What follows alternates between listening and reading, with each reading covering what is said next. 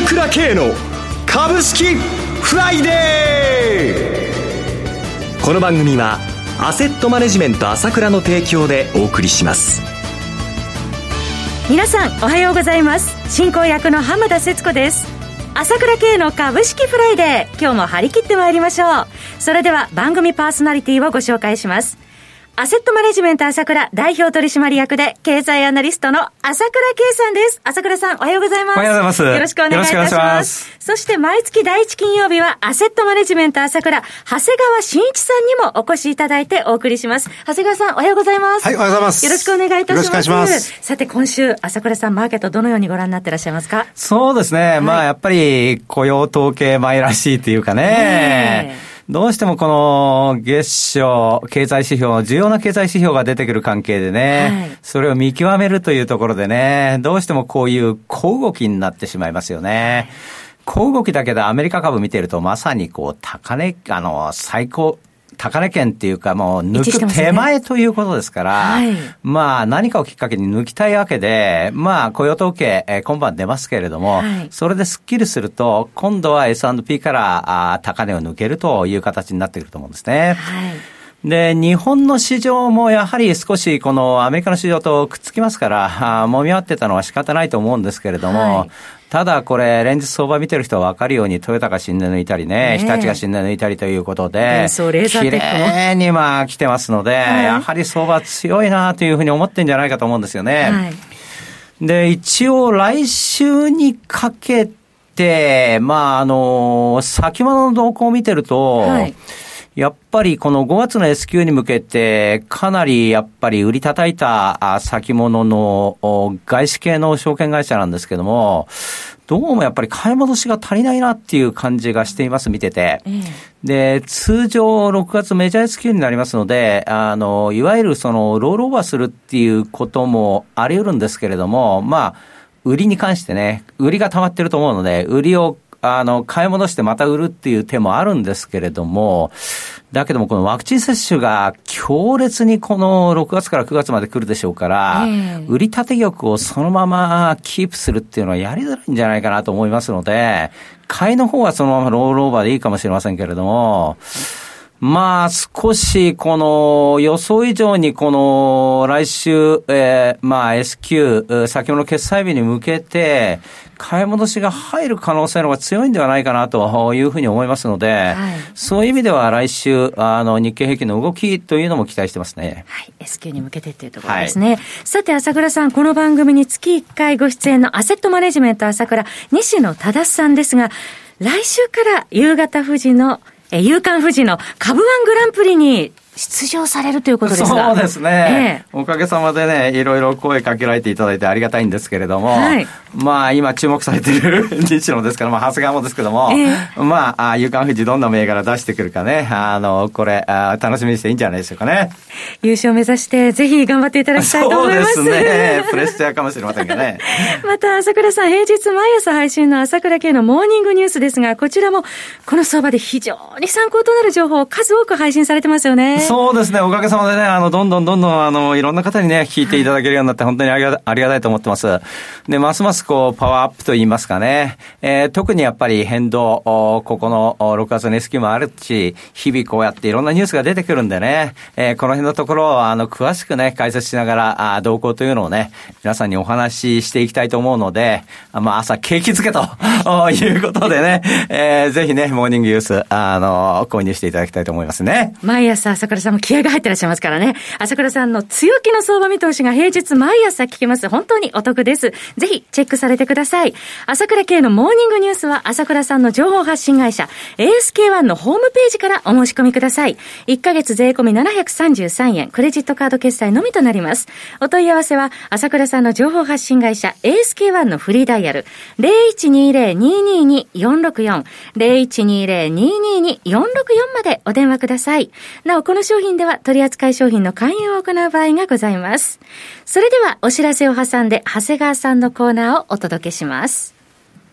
鋭い分析力で注目、経済予測のプロ、朝倉慶。日々のマーケット情勢や株式情報、個別銘柄の解説を朝倉本人とスタッフが平日16時、メールで約10分の動画を無料で配信中。株の判断に迷ったら朝倉慶。詳しくはアセットマネジメント朝倉のウェブサイトへ、本日の市況解説無料メールマガジンにご登録ください。アセットマネジメント朝倉は、証券取引、金銭、有価証券の予託、貸付行為は行っておりません。また、情報提供する金融商品の取引では、相場変動などにより損失を生じる恐れがあります。取引説明書、契約締結前交付書面などを十分にお読みいただき、ご理解の上お取引ください。金融商品仲介業者登録関東財務局長金中第605号。ここからは、長谷川新一の株式、金曜ダービーのコーナーです。一つお気をつけいただきたいのは、買い推奨するものではございません。長谷川さんの視点で注目される銘柄を挙げていただきます。投資の最終判断はご自身でお願いいたします。長谷川さんどうぞよろしくお願いいたします。はい、お願いします。えー、まずはじめに5月7日前回取り上げていただいた銘柄、日本郵船日立製作所、ベーカレントコンサルティング、セルソース、直後の上昇を含めて全て上昇でおりました。これね、いつも長谷川中小型言うのに、この時だけ、なぜか優先日立、持ってきた。この心はということなんですよ。それが、今の相場見ればわかりますよね。そうですよね。ええー、まさに大型が乱舞し始めてますね。はい。見事だったと思いますよ。はい、先取りされてたということで、昨日ね、高値更新しておりました。さて、今回はどのような銘柄ご紹介いただけますでしょうか？早速、お願いいたします。はい、えー、IPEX ですね。はい、えー、まず一銘柄目 IPEX、東証一部上場の銘柄でコード番号6640です。昨日は24円高の2504円で終えています。はい、えー、これ以前ですね、第一成功って会社ですね。はい。で、高速伝送線にですね、優れた、まあ、再生同時コネクタの、まあ、パイオニアなんですけども、はい。まあ、コロナ禍によるですね、まあ、リモートワーク、まあ、今後定着していく、まあ、流れということでですね、えー、まあ、ウェブ会議をスムーズに行うためのですね、まあ、高速連動性を高めたりする必要があって、まあ、こういう流れを受け受けてですね、はい、各 PC メーカーが高機能の新モデルに注力しているということで、まあ、その恩恵を受けているようです。まあ、実際決算にもですね、現れていまして、まあ、5月11日にですね、発表された第一四半決算ではですね、売上高が26.3%増、営業利益は539.1%増と、まあ、好調なスタートを切ってですね、まあ、通期も、えー、売上577億を626億、営業利益は33億円をですね、55億円に引き上げました。まあ、決算を受けてですね、高寄りした後、調整に入ってましたが、先日、えー、その大陰線を抜いてきました。はい、PR は、えー、12.1倍、PBR0.9 倍と割安だと思います。一応証券では目標株価を2500円から3500円に引き上げました。はい、えー、二銘柄目いかがでしょうか？はい、えー、ローランド DG です。はい、ローランド DG は東証一部上場の銘柄6789です。昨日は72円高2366円でした。はい、えー、広告看板用のですね、インクジェットプリンターで、まあ、世界周級の企業ということですね。で、ラッピングカーや屋上の広告など、まあ、景気にまあ左右されることが多くてですね、まあ、世界的なコロナ禍の明けのですね、まあ、景気回復局面は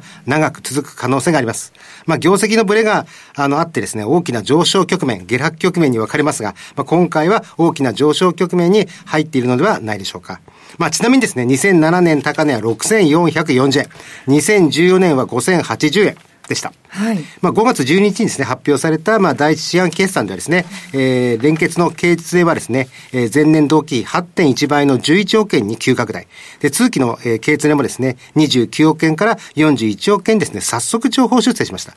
まあ、大型プリンターのほかですね、工作機器事業では、えー、歯医者さん向けのですね、デンタル事業も好調です。はい。で、大型プリントのほかですね、工作、あの、3D ではですね、歯の詰め物が、えー、保険適用されて、まあ、今伸びていまして、えー、で、今後はインプラントとか入れ歯にもですね、使用されることが期待され、期待されてます。で、現在 PR は14倍台とね、まだ割安で、まあ一押しはですね、えー、目標株価を3100円から4800円に引き上げています。まだ上ですね。続いての銘柄いかがでしょうか？はい、えー、ユニオンツールです。ユニオンツールはコード番号えー、6278東証一部上場の銘柄で、昨日は55円安、3825円でした。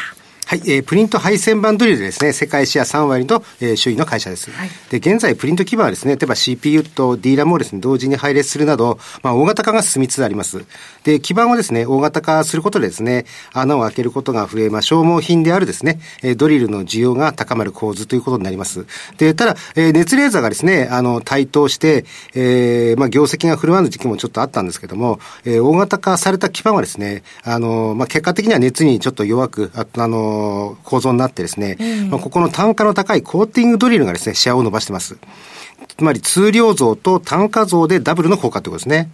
で、こうしたことから業績は好調で、えー、5月11日にですね、発表された第一半決算、えー、こちらでは売上20.4%増、営業利益は77.7%増と好スタートを切って、まあ、同時にですね、通期の売上、えー、235億円をですね、えー、253億円に修正、営業利益もですね、えー、32億を43億円にですね、引き上げましたが、まあ、さらなる増額修正も期待できるのではないでしょうか。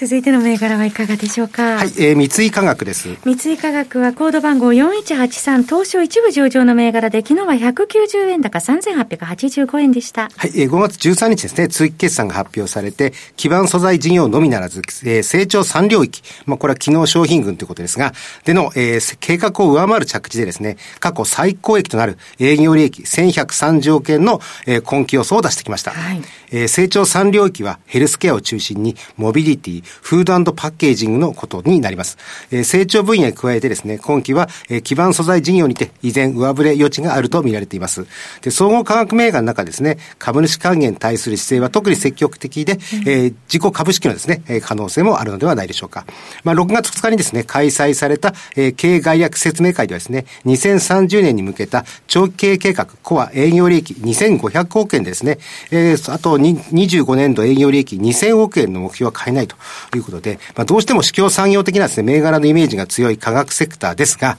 えー、今期営業利益44.7%増で、しかも最高益、えー、成長株のイメージが加わった場合ですね、PR9.6 倍は安すぎるんではないでしょうか。最後にもう一銘柄お願いします。はい、えー、プレミアグループです。はい、えー、コード番号7199、当初一部上場の銘柄、昨日は185円高3405円でした。はい、えー、自動車向けのですね、半導体の供給不足から、まあ、新車販売に遅れが出て、中古自動車の需要が高まって、中古車関連がですね、注目を浴びてます。で、ここは、えー、中古車のオートクレジットとワランティ、故障保証ですね、が日本柱になってまして、えー、オートクレジットとワランティをですね、セットで提供できるのは、独立系ならではの強みで、銀行系の審判会社はできません。はい。はい。まあ、全国の整備工場を提携してですね、独自でも大型の、えー、設備工場を持ってます。えあの、まあ、現在の PR18 倍もですね、決して割高とはいないではないでしょうか。はいえー、以上5銘柄ご紹介いただきました。IPEX ローランド DG ユニオンツール三井化学プレミアグループでした、えー、なお繰り返しになりますが取り上げていただいた銘柄はいずれも長谷川さんの視点で注目する銘柄であり買い推奨するものではございません。投資の最終判断はご自身の判断で行っていただきますようお願いいたします。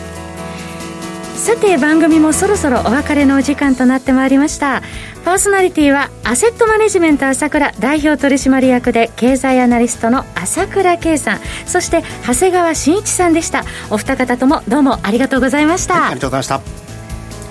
私朝倉慶が代表を務めます。アセットマネジメント朝倉では SBI 証券楽天証券ウェルスナビの口座開設業務を行っています私のホームページから証券会社の口座を作っていただきますと週2回無料で銘柄情報をお届けするサービスがあります。ぜひご利用ください。それでは今日は週末金曜日頑張っていきましょう!